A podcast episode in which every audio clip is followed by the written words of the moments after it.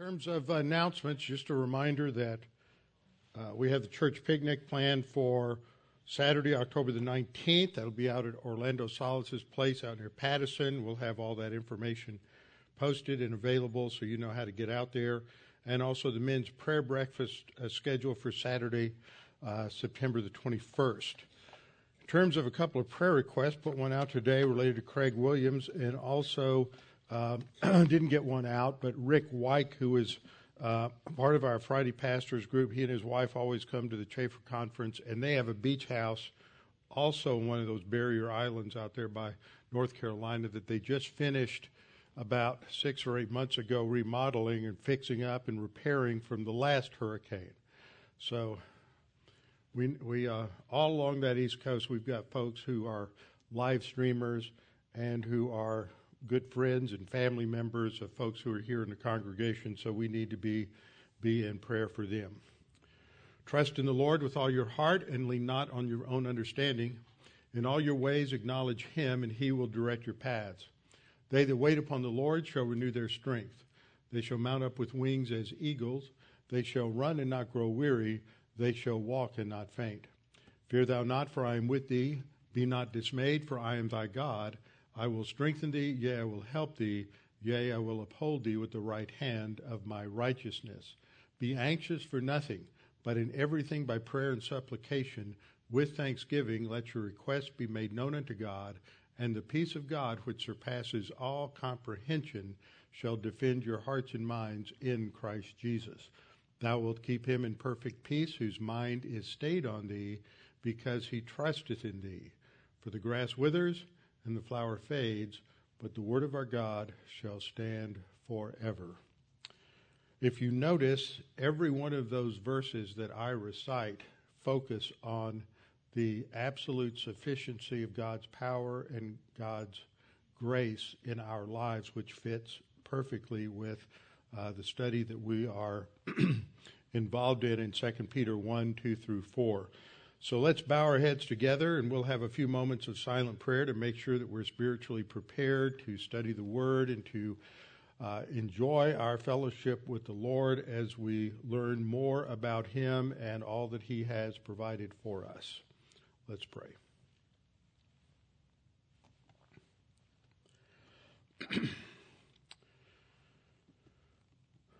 Our Father, as we study the scriptures, we are impressed with how many times we are reminded of your power, how many times we are reminded of your knowledge, and the importance of uh, for us of knowing you and knowing uh, all about your character and your attributes, your power, and all that you have provided for us.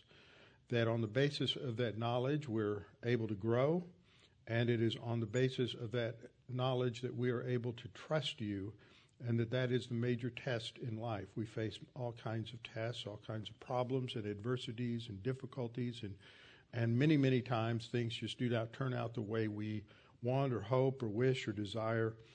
But Father, we know that your grace is sufficient for whatever we find in, in the circumstances of our life.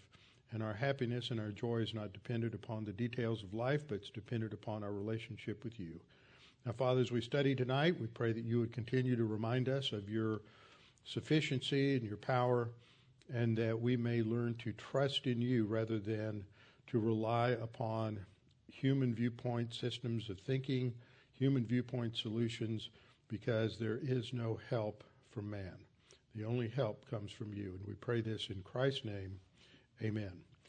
you can open your Bibles if you want to Galate, I mean to uh, 2 Peter chapter 1.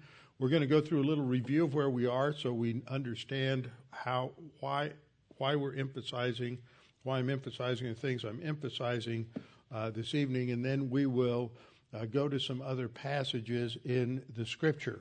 So, the issue tonight, as we continue to study about the sufficiency of God's grace, is the real question that underlies everything is are we going to trust in human solutions or are we going to trust in God's solutions? And that's the real issue. And one of the deceptive things, now the reason I'm bringing this up is because the core issue in 2 Peter has to do with false teachers. And that has to do with deception. And there's a lot of deception out there by people who are uh, wolves in sheep's clothing. As Paul warned the Ephesians, they are, there are a lot of leaders, very well known and highly respected and highly visible leaders in American evangelicalism that are pretty solid uh, in most things, but they fall apart when it comes to the sufficiency of Scripture. They have lost that battle. And one of the reasons that I'm spending a lot of time on this is because this is one of two or three passages that really emphasizes the sufficiency of Scripture. But that is a primary place where Satan has been attacking the Christian church for the last 150 years. And I always remember a quote that I just paraphrased from Martin Luther, who said that if you defend the castle or the fortress at every point other than that at which it is being attacked, you will lose the battle. And this is one of those attack points that is so vital. And many of us, because of the environment in which we have been, in which we have grown up, in which we've been influenced by the world system around us, have been compromised in our spiritual life in this area in ways we can't imagine because we've just absorbed these human viewpoint ideas uh, so readily in our culture. And that's not unusual. That's been a problem in every every culture going back to the fall of Adam, is that the culture basically is built on a lot of ideas and values that may or may not have have some compatibility with with Scripture but rarely does the do, rarely does a culture truly emphasize and the importance of dependence upon God. We had that to a large degree in the founding centuries of this nation. It wasn't perfect, it wasn't complete, it was maybe 30 or 40 percent of the worldview at the time, but that's better than it is now, where it's like 0.003 percent of the worldview today. And so we get influenced by that, and we are uh, unaware of that. So, just to remind us of the passage in chapter 1, verses 3 and 4, Paul says, As, and that should be translated, since his divine power emphasizing God's omnipotence, has given to us all things that pertain to life and godliness through the knowledge of him who called us by glory and virtue, by which have been given to us exceedingly great and precious promises, that through these, that is, these promises, you may be partakers of the divine nature, having escaped the corruption that is in the world through lust. And so we looked at, at the at verse 3, and it starts off with this causal clause, probably the best way to handle it in English, since his divine power, using the Greek word dunamis, emphasizing that it, it, what lies behind the promises of God is the power of God, that he is more able to deal with your problems, whatever they are, what, however long they've been there, than we can even imagine. He has the ability to deal with it because he's omniscient and he is omnipotent. And so it's his power, it's his ability that has given to us all things that pertain to life and godliness. These two words, one emphasizes our physical life and sustenance, that he supplies what we need so that we can carry out the mission he has for us. And then the spiritual life, which has to do with everything related to our spiritual growth. And as we get into looking at this particular um, at this particular section and at this particular passage, what we see is that uh, the Scripture emphasizes emphasizes the sufficiency of God's provision. That He's given us everything's part of our spiritual life, and every problem that you and I face in life it doesn't matter if it is a problem related to uh, horrible things that have taken place in, in your life. Uh, we think of so many people who have grown up in horrible homes with horrible parents and they have dealt with all kinds of physical abuse or sexual abuse or emotional abuse. And it doesn't matter what kind of situation you've grown up with culturally in terms of being um, being the object of people's hate and vindictiveness and a lack of, or a lack of education, whatever the circumstance is, there it's not something that is uncommon. That's why Paul writes in 1 Corinthians 10:13, there is no testing taken you, but such as is common to man. You may think it's unusual, it may be even unique among your circle of acquaintances or friends, but it's not unusual in the history of Christianity, it's not unusual in the history of mankind. And it doesn't surprise God, no matter what, how horrible it was, no matter how difficult it was, no matter what those circumstances were, God was fully aware of it uh, throughout all of eternity. Didn't surprise him when it happened to you, and he made the right provisions for us in his word so that we could surmount whatever those challenges might be.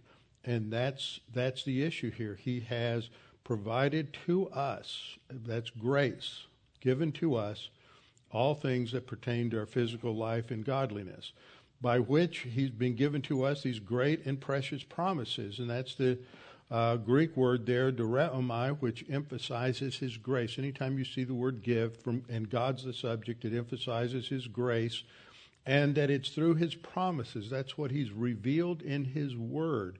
And so once again, we see that it's the word that's the solution to life's problems, whatever they are.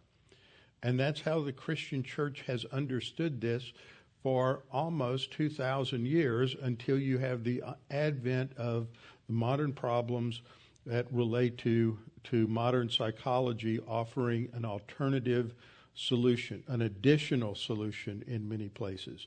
But if we trust in God, then it leads us into deeper fellowship that we may be partakers. That means sharers. It relates to fellowship of the divine nature. We are being conformed to the image of Christ. Romans 8, uh, 28 to 30. And then what I think is most important here is that all of this is related to escaping the corruption that is in the world through lust. That's the basic problem. When it talks about corruption and lust, it's talking about the sin nature and all of the consequences of sin that we deal with uh, on a day to day basis. And so we started talking about the sufficiency of Scripture a couple of weeks ago, and I just want to review uh, a few things here to uh, catch us up. The foundation is Scripture because it comes from God. It is sufficient. He revealed it. He is the author of it. And all of the language in 2 Timothy 3:16 and 17 has to do with dealing with different aspects of its efficiency. Then the purpose is that so the believer, the man of God, may be uh, fully qualified, complete, not leaving anything out, um, and thoroughly equipped, completely equipped, totally equipped to face any situation in life. That's for every good work, whatever it might be. So the first point was that sufficiency, sufficiency means that it's enough, it's adequate, it meets the needs, it's all we need, we don't need anything else, that nobody is going to come up with additional insights that improve the situation outside of the Bible. It is uh, the scripture alone. We saw that uh, in the second point, we saw some key scriptures. We looked at Psalm 1 and we looked at uh, Jeremiah 17, 8 and following, and those key scriptures focused us on, uh, on God's provision in His Word. That the uh, wise man, the believer who soaked his soul in the Word of God, is going to flourish. Doesn't mean he's going to always have good circumstances. In many cases, if you look at some of these men in the scriptures like Jeremiah or Isaiah, and you discover that they did not have great circumstances, but that they had a tremendous relationship with the Lord.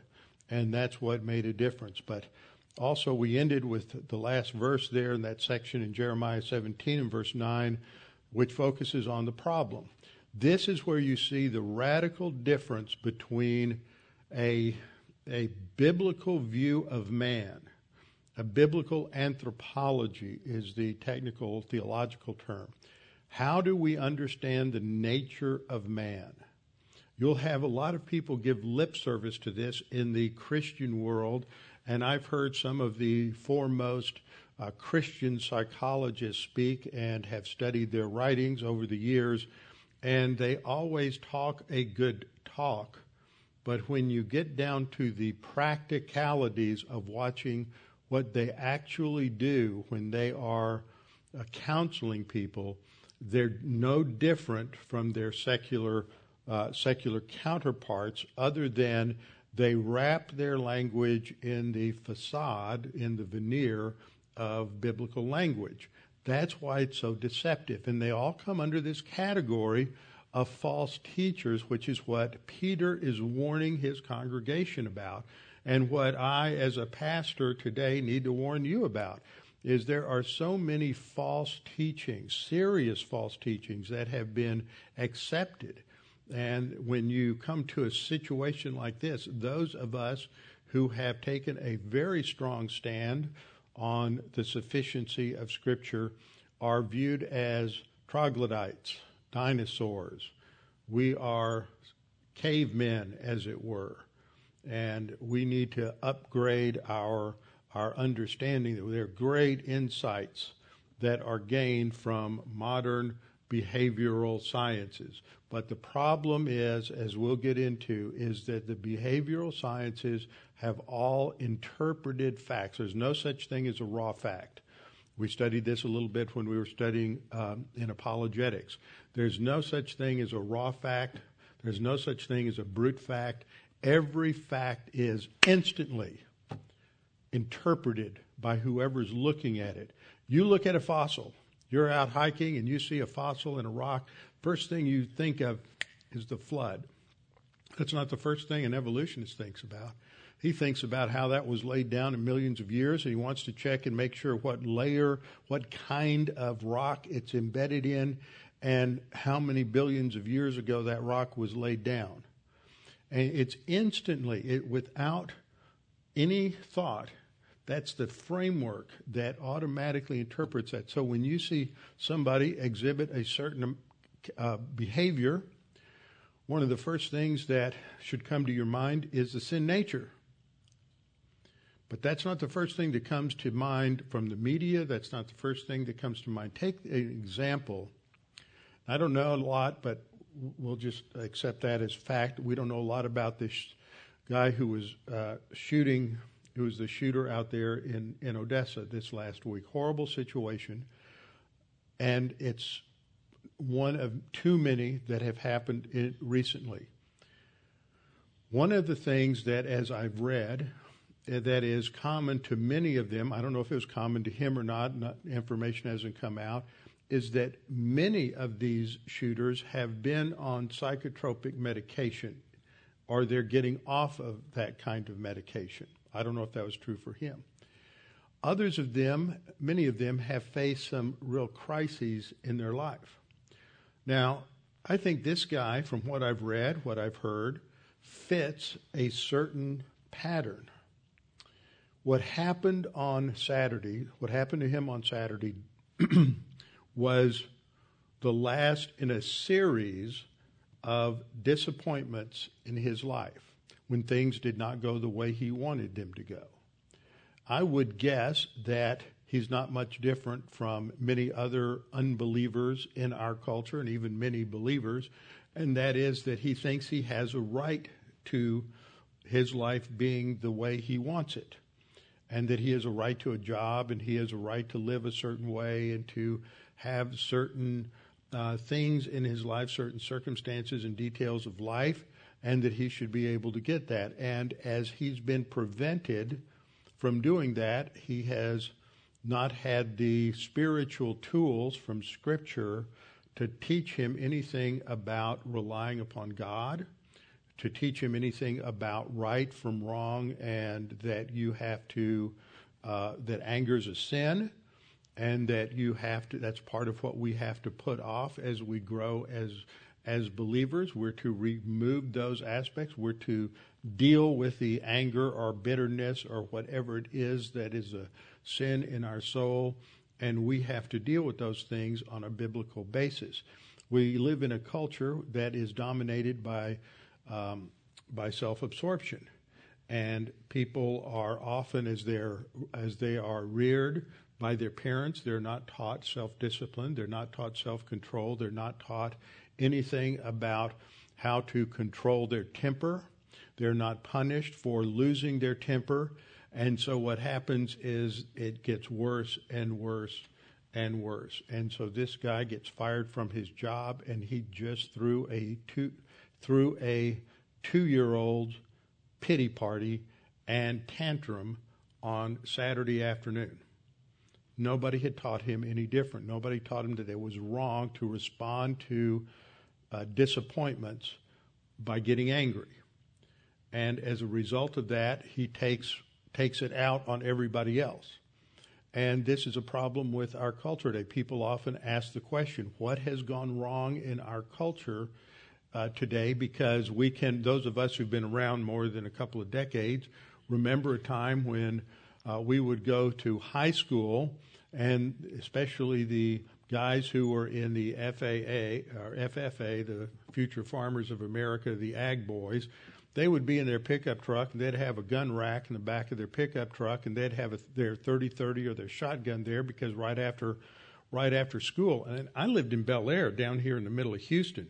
But if you went out here past what is now uh, highway uh, highway 6 that you went past there you were out in hunting territory a lot of you guys are nodding your head because you remember that you just had to drive out there somewhere off of Fry Road or Mason Road in that area and just drive off into the rice fields and you'd have a heyday duck hunting and goose hunting. And then you could come back and go about the rest of your day. And there were a lot of guys that did that. And when they had their pickup trucks with their uh, rifle or shotgun on the gun rack, it was not locked. And it was just fine. Nobody messed with it. What happened? That was 50 years ago. What transformed our culture? What transformed our culture is it got further and further away from the Word of God. The teaching of absolute morality, the teaching of control of sinful behavior. Even if you weren't a Christian, you understood that there was behavior that was wrong and that a child should be punished, if necessary, corporally punished. But see, that has all gone away. So now we're just a bunch of uh, self absorbed, whiny babies who have to get everything we want when we want. And I happened to look on the Drudge Report the other day, and there was an article that was talking about the fact that because of instant gratification, finding instant solutions on your smartphone, on your uh, tablet, on your uh, searching the internet, that if you didn't get something within 15 or 16 seconds, then you just flipped out. That, that, that, that is the end of patience is about 15 or 16 seconds. And this is a spiritual problem. This is a problem that has affected the, as the result of the lack of spirituality, biblical spirituality on the part of the parents, probably on the part of the grandparents, because this situation has become increasingly aggravated over a period of generations. And so now we have, we're in a total cultural collapse because we have people who don't know how to control themselves.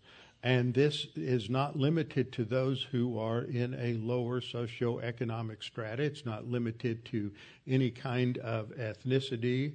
It is not limited to a lack of education.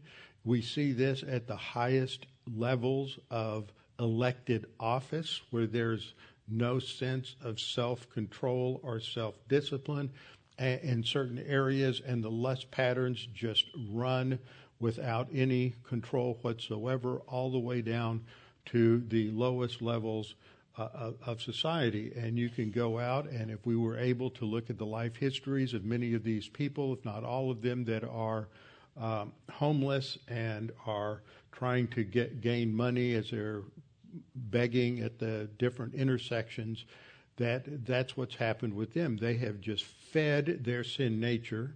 They've done whatever they have wanted to do. They've indulged themselves in drugs and in alcohol and many other things. And the result is that they have destroyed their lives. The lusts uh, war against the soul, as uh, Peter warned us in First Peter. And so this we've created a culture that is focused on self-love. And from the modern psychologists they have told us that the real problem isn't sin. The real problem is a lack of self-esteem. We don't love ourselves enough. And that's one issue that we're going to have to spend a little time on because a lot of people think that self-esteem is a legitimate category and it is not. If you define anybody's problem with human viewpoint terminology, then you will force yourself into defining the solution through human viewpoint. Do not be sucked into uh, human viewpoint terminology. So, what we end up with in this kind of terminology is we no longer refer to alcoholism as sin, it is a disease. We no longer uh, define somebody who is in denial as a liar. We, we have avoided these terms. Oh, that's too judgmental. We can't say that. Uh, we can't define things as sin because we've rejected the whole concept of sin and right and wrong. And so last time I spent time on that, uh, talking some, uh, leading from our uh, reference to Jeremiah 17:9 that the heart that is the inner man. Remember that uh, Paul uses that term a few times the inner man and that is the same basic reference as the heart. It's the core of a person. The heart the inner man is deceitful above all things. Why? It's the sin nature. And desperately sick who can understand it so, as I pointed out under the third point, that the personal challenge for each of us is that we face problems in life. That life doesn't go the way we want it to. We don't get what we want. Life is outside of our control. And so we throw our little pity parties, we throw our temper tantrums, and we seek to blame someone else or something else for our problems, and we become victims. And this whole arena of victimology has dominated. And in victimology, we have violated the first divine institution, which is individual human responsibility. We're, we may not be responsible for what happens to us, but we are responsible for how we respond to it. And when we let the circumstances around us determine our mental attitude, determine how we react, how we respond, then we become slaves to that external uh, circumstance. So we looked last time at the whole problem of the sin nature, and I we talked about Matthew 15, 19, out of the heart, same reference like we have in Jeremiah 17, 9, proceed evil thoughts, murders, adulteries, fornications, thefts, false witness, blasphemies, drug addiction, drug addiction. There's another term. It's not addiction, it's a bad habit. It's a wrong volitional habit. It's, it's not an addiction. Addiction makes you passive. Now, there are, I know there are certain drugs that do create a physical dependency, and we recognize that. But at the core, it just we get into a bad habit, and it starts between our ears. We have a bad habit of thinking uh, about the circumstances of life and the problems of life. We talked about the sin nature. This is so integral. Nobody believes in sin anymore. It's considered old fashioned and everybody is basically good. So we have a whole generation of millennials coming up now who are pursuing a very utopic vision. They're falling in love with socialism. Socialism and Marxism are utopic philosophies. And there's no utopia this side of Jesus Christ returning to the earth and rolling back the curse to some degree. Because of the curse of sin, we will never have perfection. We will never have a utopic world. There will the poor will be with us always. That doesn't mean that we're cold and we're callous and we're not compassionate in a in a genuine way, but it means that we know we can't end it. That man is not perfectible, society is not perfectible, and therefore the purpose of government uh, is not to perfect the circumstances of our lives. It is to help us restrain the impulses and the lusts of our sin nature. 1 Peter 2:11 Peter said, "Behold, I beg you as sojourners and pilgrims abstain from fleshly lusts which war against the soul." And we have to recognize that sin nature is our problem and that that sin nature is a is at war with our soul, and that we're the umpire, as it were. We're the ones who say yes or no. We're going to let it uh, destroy us, or we're going to fight against it, and we have to fight against it with the armor of God and with the spiritual skills that God has given to us. And then we come to uh, the fifth point last time is that the confrontation is in our soul and it's it's a thought battle. At the very core, it's a thought battle. Are you going to think according to the uh, the principles of man, or are you going to uh, are you going to think according to the revealed principles of God that are laid out uh, laid out in the Scripture? On Tuesday night, we went through Psalm 60 that ended by saying in verse 11, Psalm 60, 11, give us help from trouble. God is the one who gives us the help from adversity. No matter what the adversity is, no matter how horrible it may be, you just think of some of these poor folks who live in the Bahamas and they've lost absolutely everything. Nothing, nothing left and they just some of them just barely survived. God can handle that. They're, they may not have the life that they had hoped for or anticipated, but God helps us deal with those disappointments.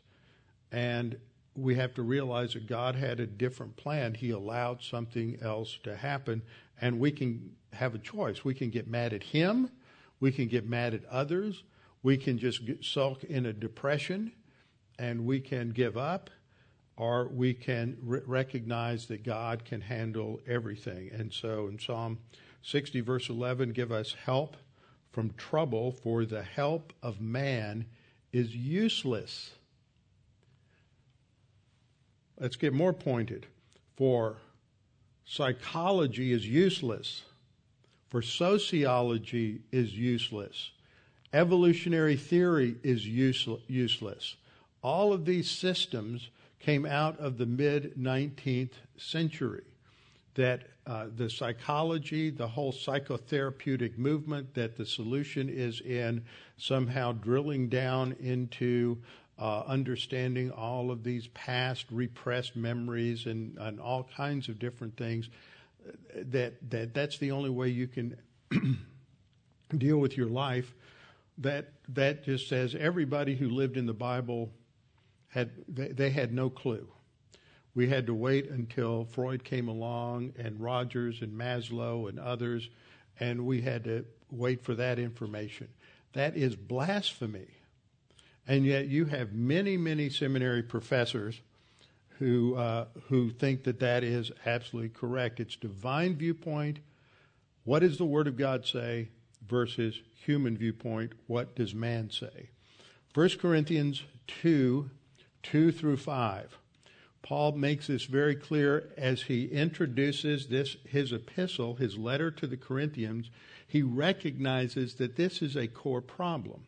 Uh, Romans 12:2 tells us that we are to be transformed by the renewing of our mind, be transformed by the renewing of our mind. We have to exchange the human viewpoint garbage that we've been brainwashed by, to some degree, parents, friends, peers, teachers, and we have to replace that with the truth of God's Word. It doesn't happen overnight, it takes time because we have an internal enemy that is trying to prevent that day in and day out, and that's our sin nature. So there's always that internal conflict. There's other solutions that seem to be much more attractive. They put the blame somewhere else. They don't have this ugly doctrine of total depravity. Now, total de- depravity doesn't mean that you're as bad as you can be. It means that every aspect of your being has been corrupted by sin. Doesn't mean you can't do good things. Jesus recognized that. He talked to his disciples and he said, uh, How can you, being evil, now that must have made them very happy. Jesus just called them evil. These are his buds, these are his closest associates. And he says, How can you, being evil, give good gifts to your children? See, evil people can do relatively good things. And so when we talk about evil, the unbelieving world just goes absolutely berserk. I am convinced that the reason that we saw the one of the reasons we saw the hostility develop for, for George Bush, George W. Bush, first of all, it was because uh, the the liberals just went absolutely crazy. The Democrats went crazy over the hanging chads, and they thought they convinced themselves that George W. Bush lost the really lost the election, and nothing would convince them of anything else. So they already didn't like him. But after 9/11, when he identified the perpetrators as evildoers, by using that term, he demonstrated that he was thinking in terms of a more biblical framework. And that just drove the left nuts because they don't want to believe in something that is absolute evil. And yet the Bible says we're all evil. Even Jesus called his disciples, and they were saved as as basically still evil. They still had a sin nature, and they still had to deal with that. And so, as as Paul is writing the Corinthians, who still had a major sin problem, one of their problems was they were still thinking like unbelievers and they still had a worldview that was shaped by Greek philosophical thinking. It was intellectual, it was sophisticated, it was something to be proud of, and that's what Paul talks about when he talks about and contrasts the wisdom of God with the foolishness of man. He's talking about the foolishness of man that Socrates and Aristotle and Plato and all of the Greek philosophical systems and he said to them, For I determined not to know anything among you except Jesus Christ and Him crucified. Well, wait a minute, Paul. Wouldn't it have been nice to have helped everybody with their problems and talked to them about the need for self love and self esteem and all those other things? No, we have to understand sin's the problem. Jesus solved the problem. That's the starting point. It's not about self love, self image, and all that. You already have more self love than than, than you can imagine, and that's your problem. He says in verse 3 I was with you in weakness, in fear, and in much trembling. We see the passion of Paul to communicate the sufficiency of the cross. And he says, And my speech and my preaching were not with persuasive words of human wisdom. What he meant by that is that he didn't follow the sophisticated rhetorical styles of the philosophers, the intellectual elites of his day. He wasn't going to persuade them by his rhetoric, but in demonstration of the Spirit, that's the Holy Spirit, and of power. The power is in God. Now that fit takes us back to understanding what Peter is saying there in 2 Peter 1 3. It's by or because of God's power, what he uh, gave us and has provided for us. So it's a, it's it's totally juxtaposed. When you start talking about God's power, it is juxtaposing the solution with man's solution. Man's solution is based in man's ability and man's power, and in man's thought. So it's human viewpoint, human wisdom versus the, the wisdom and the power of God. Verse 5 that your faith should not be in the wisdom of men, but in the power of God. Do we think God really has the power to handle our problems and to solve our problems? This is the real issue when it comes to comes to the sufficiency of, of Scripture. Are we able to trust in the omnipotence of God? So, as we talk about the sufficiency of Scripture, it automatically entails two other things. You can't separate these. We talk about the sufficiency of Scripture, we talk about the sufficiency of grace, and we talk about the sufficiency of the cross.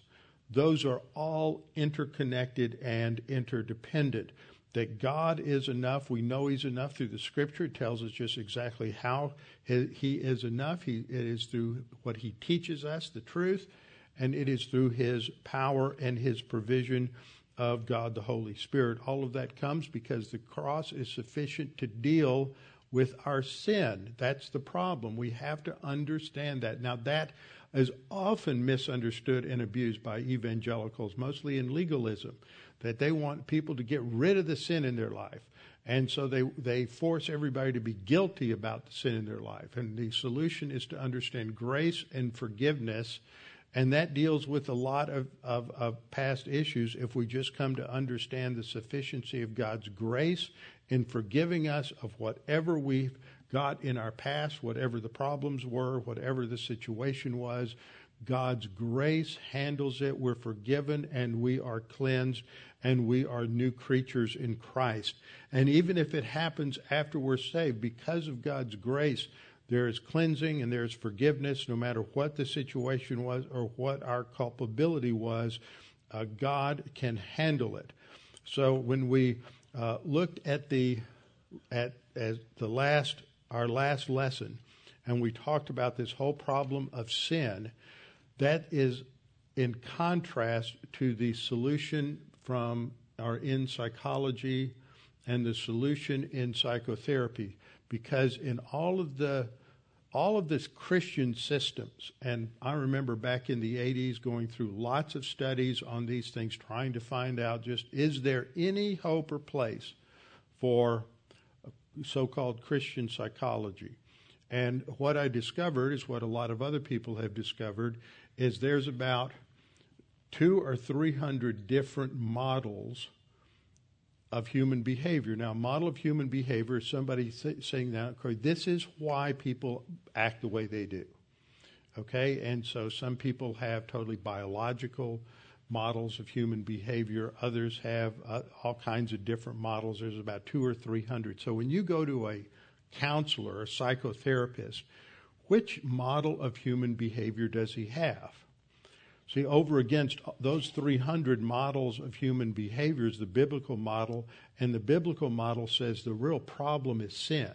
Sin is ignored by the other 300, or, and then what happens when Christians come along, they go to schools where they get advanced degrees in psychology and counseling, and then they come back and they say, uh, they, they try to integrate, so they're called integrationists.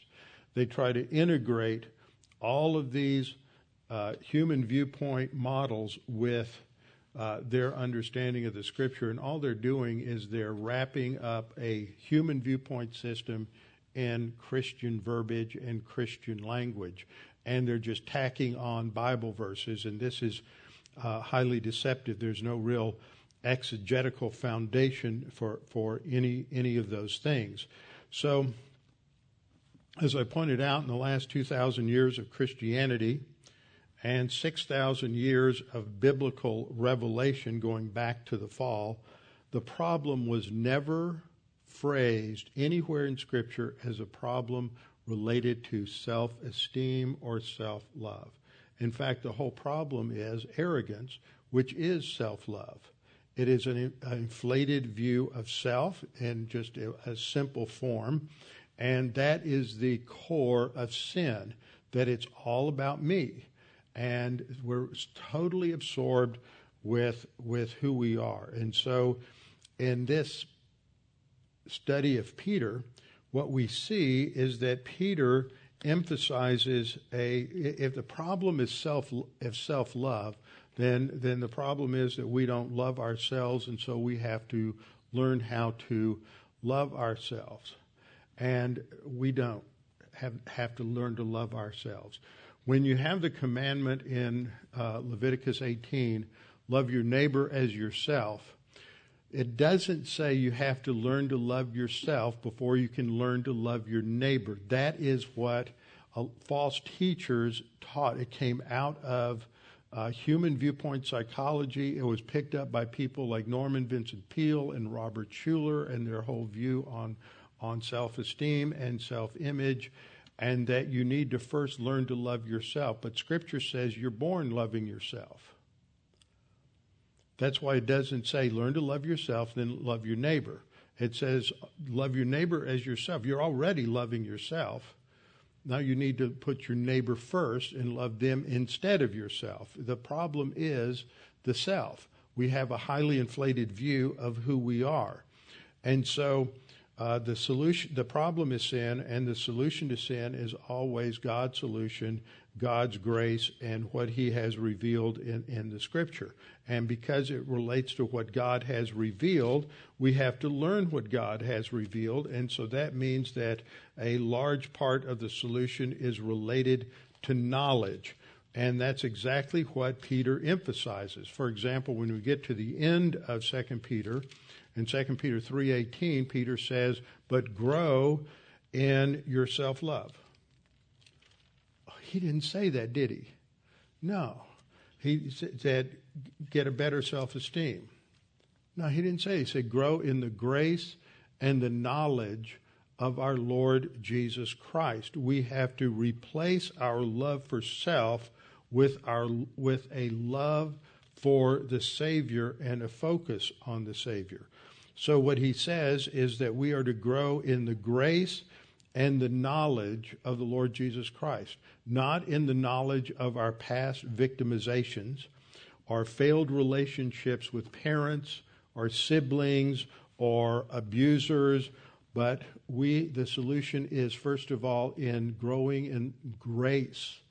Grace solves the problem because we know that we are forgiven and we are totally accepted and loved by God, and the knowledge of our Lord Jesus Christ. So we have to learn about who He is and what He has done for us, and that becomes the focal point is changing the knowledge, the human viewpoint knowledge in our soul for uh, what the knowledge of Christ.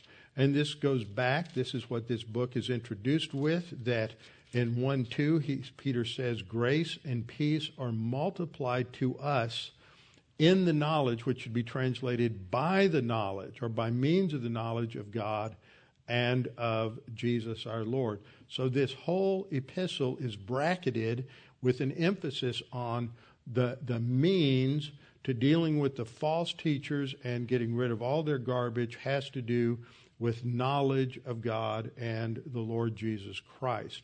And then when we look at verse 3, verse 3 says that it's His divine power. That's one of the first things that we need to learn as believers is the essence of God, His attributes. And we have to learn uh, that God is all powerful.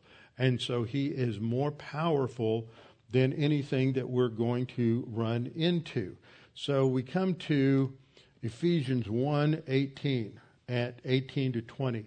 Now, I cut into the middle of verse 18 here, but we're studying this on Sunday morning. So, this is one of those places where what we're learning on Thursday night is related to what we just learned on Tuesday night, and we're going to learn more related to this on Sunday morning as we get into these passages.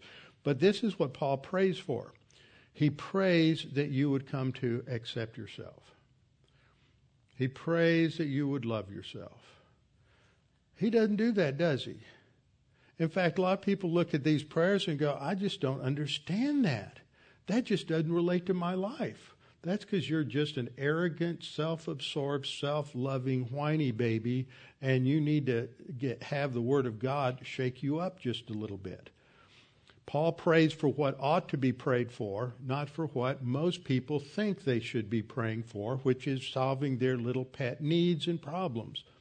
That you may know what is the hope of his calling. Now, that's a great phrase.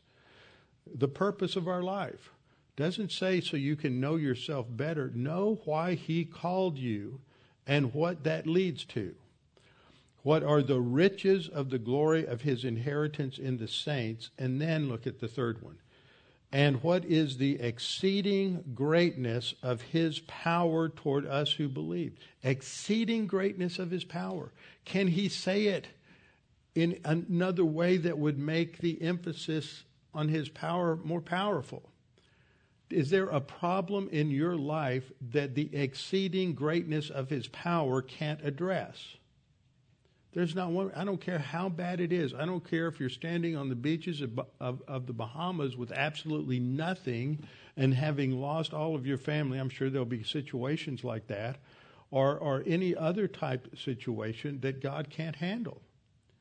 With the exceeding greatness of his power toward us who believe according to what?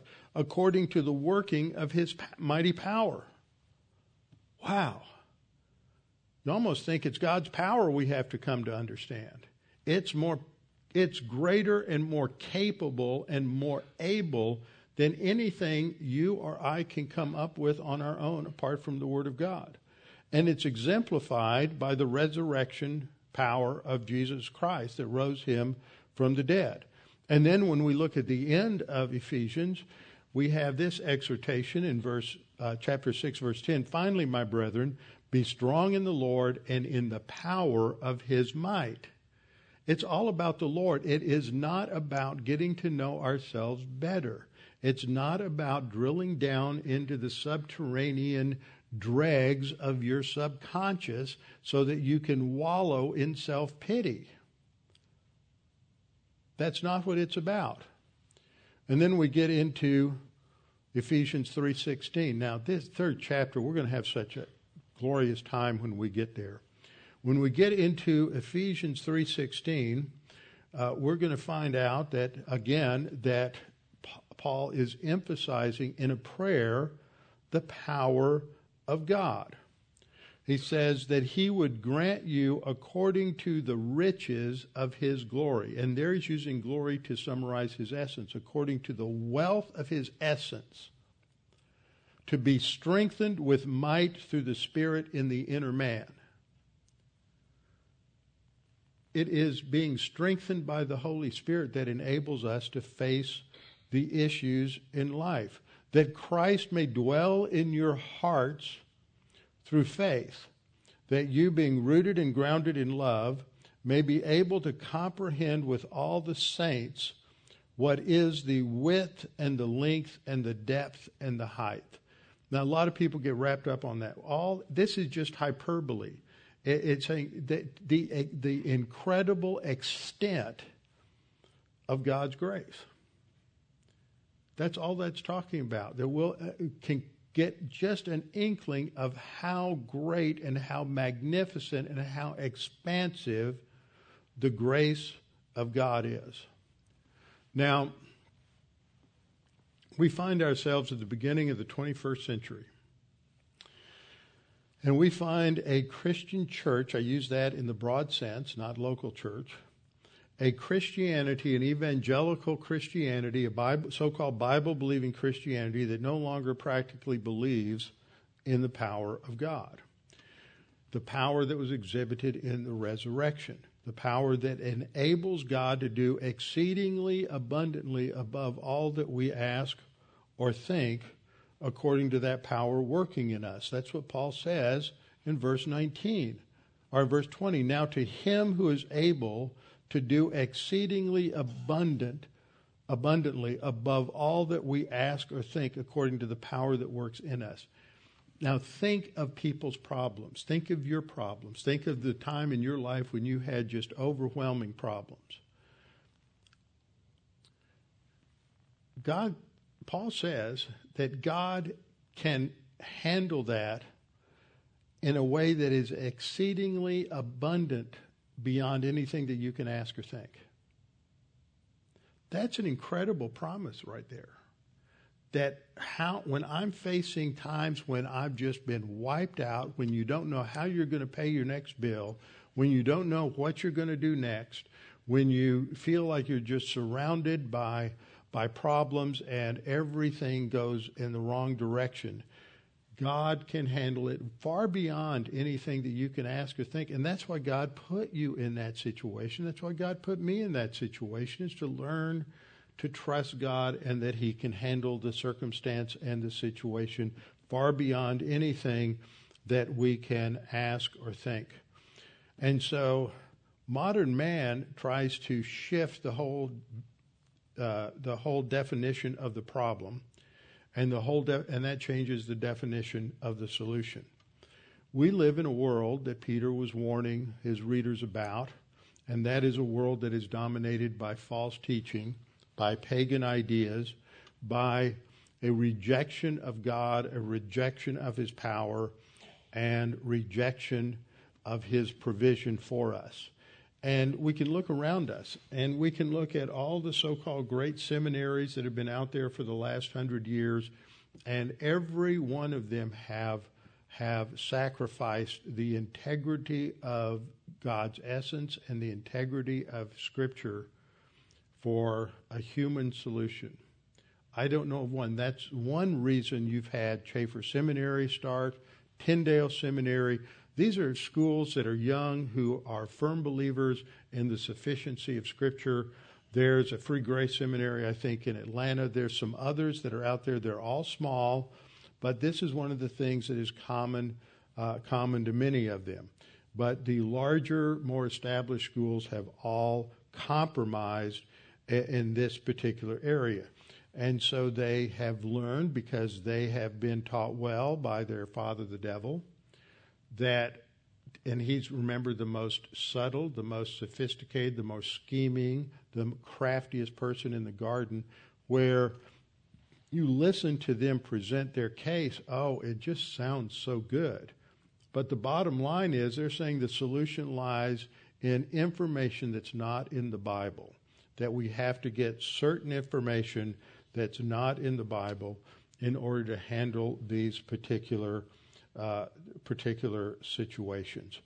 Uh, often, the unexpressed view that you will hear from Christian psychologists is one that was written out in a in a note to a pastor who and and this is, expresses the views that I have seen and heard from many people a frustration that oh you go to church and you listen to all that Bible teaching but it, it just doesn't work for me. Well, that's for other reasons. It doesn't work for you not because it can't work, it's because you don't want it to and you've got sin in your life and other problems. But here's how the complaint is often expressed reminders of God's love and exhortations to meditate on Jesus' care sometimes provides about as much help as handing out recipes to people waiting in a food line. That's how they think of it. They say we have to do more. What, what we see across the, across the spectrum in our culture is people do not appreciate the value and the significance of individual volition. You can provide all the best Bible teaching in the world to people, but if they're truly not positive in that area in their life, they don't really want to deal with some sin in their life, they don't want to change their direction, their goal, the sin's working for them, then they're not going to listen, they're not going to apply, and it's just going to lead to uh, to greater to greater problems. But the scriptures again and again emphasize the importance of that relationship with the Lord. Second Thessalonians 3 5, Paul says, Now may the Lord direct your hearts into the love for God and into the patience the endurance of Christ. The endurance of Christ enabled him to go through all of that suffering in the Garden of Gethsemane and then later on the cross. He endured the suffering on the cross for the hope that was set before him. That took self discipline. It's, it's not this idea that I need to have what I need and want now. It's not self indulgence. It is self discipline and recognizing that we're going to face a lot of situations in life that may be extremely unpleasant, that we may not get the responses that we want, but we're not going to react according to our sin nature in mental attitude sins or sins of the tongue or overt sins, but it, it's just going to drive us closer to the Lord. Psalm 62 8, trust in him at all times, you people. Pour out your heart before him. God is a refuge to us. Isn't that great? When's the last time you poured out your heart to God? Sometimes we have to really be knocked flat on our back before that happens. But it is this expression of total dependence, radical dependence upon God. 2 Corinthians 12:9. We'll get to 2 Corinthians 12. That's probably the second most significant passage in the New Testament on sufficiency of grace. And Paul says, And he said to me, My grace is sufficient for you. This is when he's plagued by the thorn of the flesh. And he prays three times for God to remove it, and God says, No, I'm going to leave it there so you will learn that my grace is sufficient for you. I'm not going to take it away. You're going to live with that, that problem. And God said, My grace is sufficient for you, for my strength is made perfect in weakness. Therefore, most gladly I will rather boast in my infirmities See, that's not having a good self image. That the power of Christ may rest upon me. See, the scripture never says anything about that God cares about your self image. What God cares about is what does Romans 8:29 say? To conform us to the image of Christ. That's what God cares about. Is creating the image of Christ in each one of us. It's not about thinking highly of ourselves because we already do that. There's a great hymn. I love singing this hymn. It's by Philip Bliss. Hallelujah, what a Savior. This is the kind of solid doctrine that informs a good hymn. It's based on the allusion or reference to Christ as a man of sorrows in Isaiah 53. Man of sorrows, what a name for the Son of God who came and how are we described? Ruined sinners. See, historical biblical orthodoxy recognize that we are not wonderful. We're ruined sinners. That comes across in that hymn. and then in the third verse, we're referred to in very complimentary terms.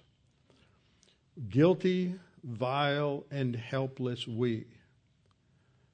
Now, one reason I brought this up is because when I was in my second church, which was when I was pastoring when I was in Irving, one of the questions that a lady in the church asked me, she said, Do you believe in worm theology? This was during the interview process as I was candidating for the church. And I said, What do you mean? He said, You know, like in that old hymn that we're just worms. We have better self esteem. It turned out, it turned out that, that her husband was a Christian psychologist. And he was one of the two or three people that started the church.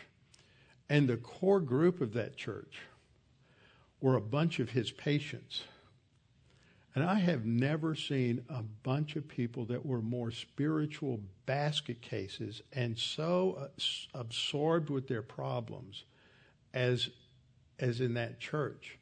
And I came in and I started teaching the word and started going through a lot of these principles on the sufficiency of grace.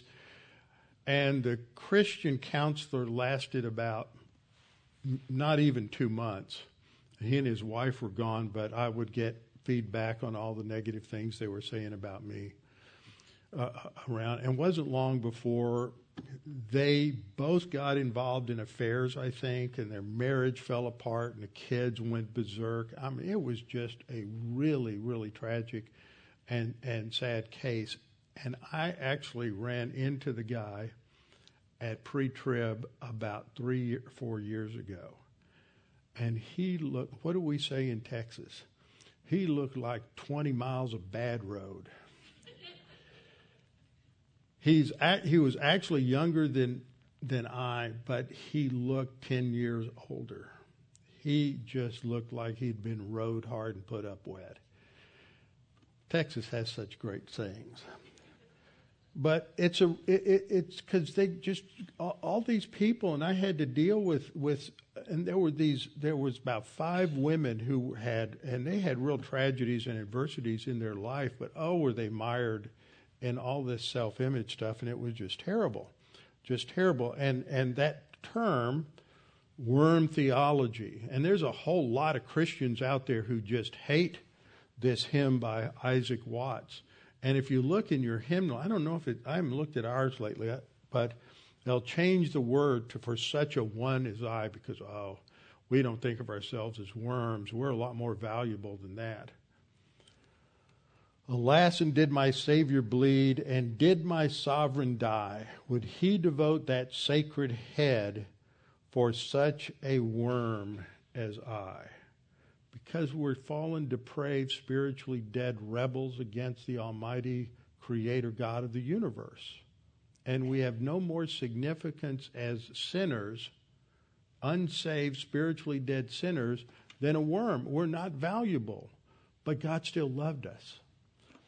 And in the chorus, the chorus goes at the cross, at the cross where I first saw the light, and the burden of my heart rolled away. Notice the burden gets rolled away, the problem is gone. The depression, the anger, that whatever it is, it's gone. It was there by faith I received my sight, and now I am happy all the day. The solution is the cross and the grace of God and the, and, and the scriptures. So we have to learn to focus on, on that.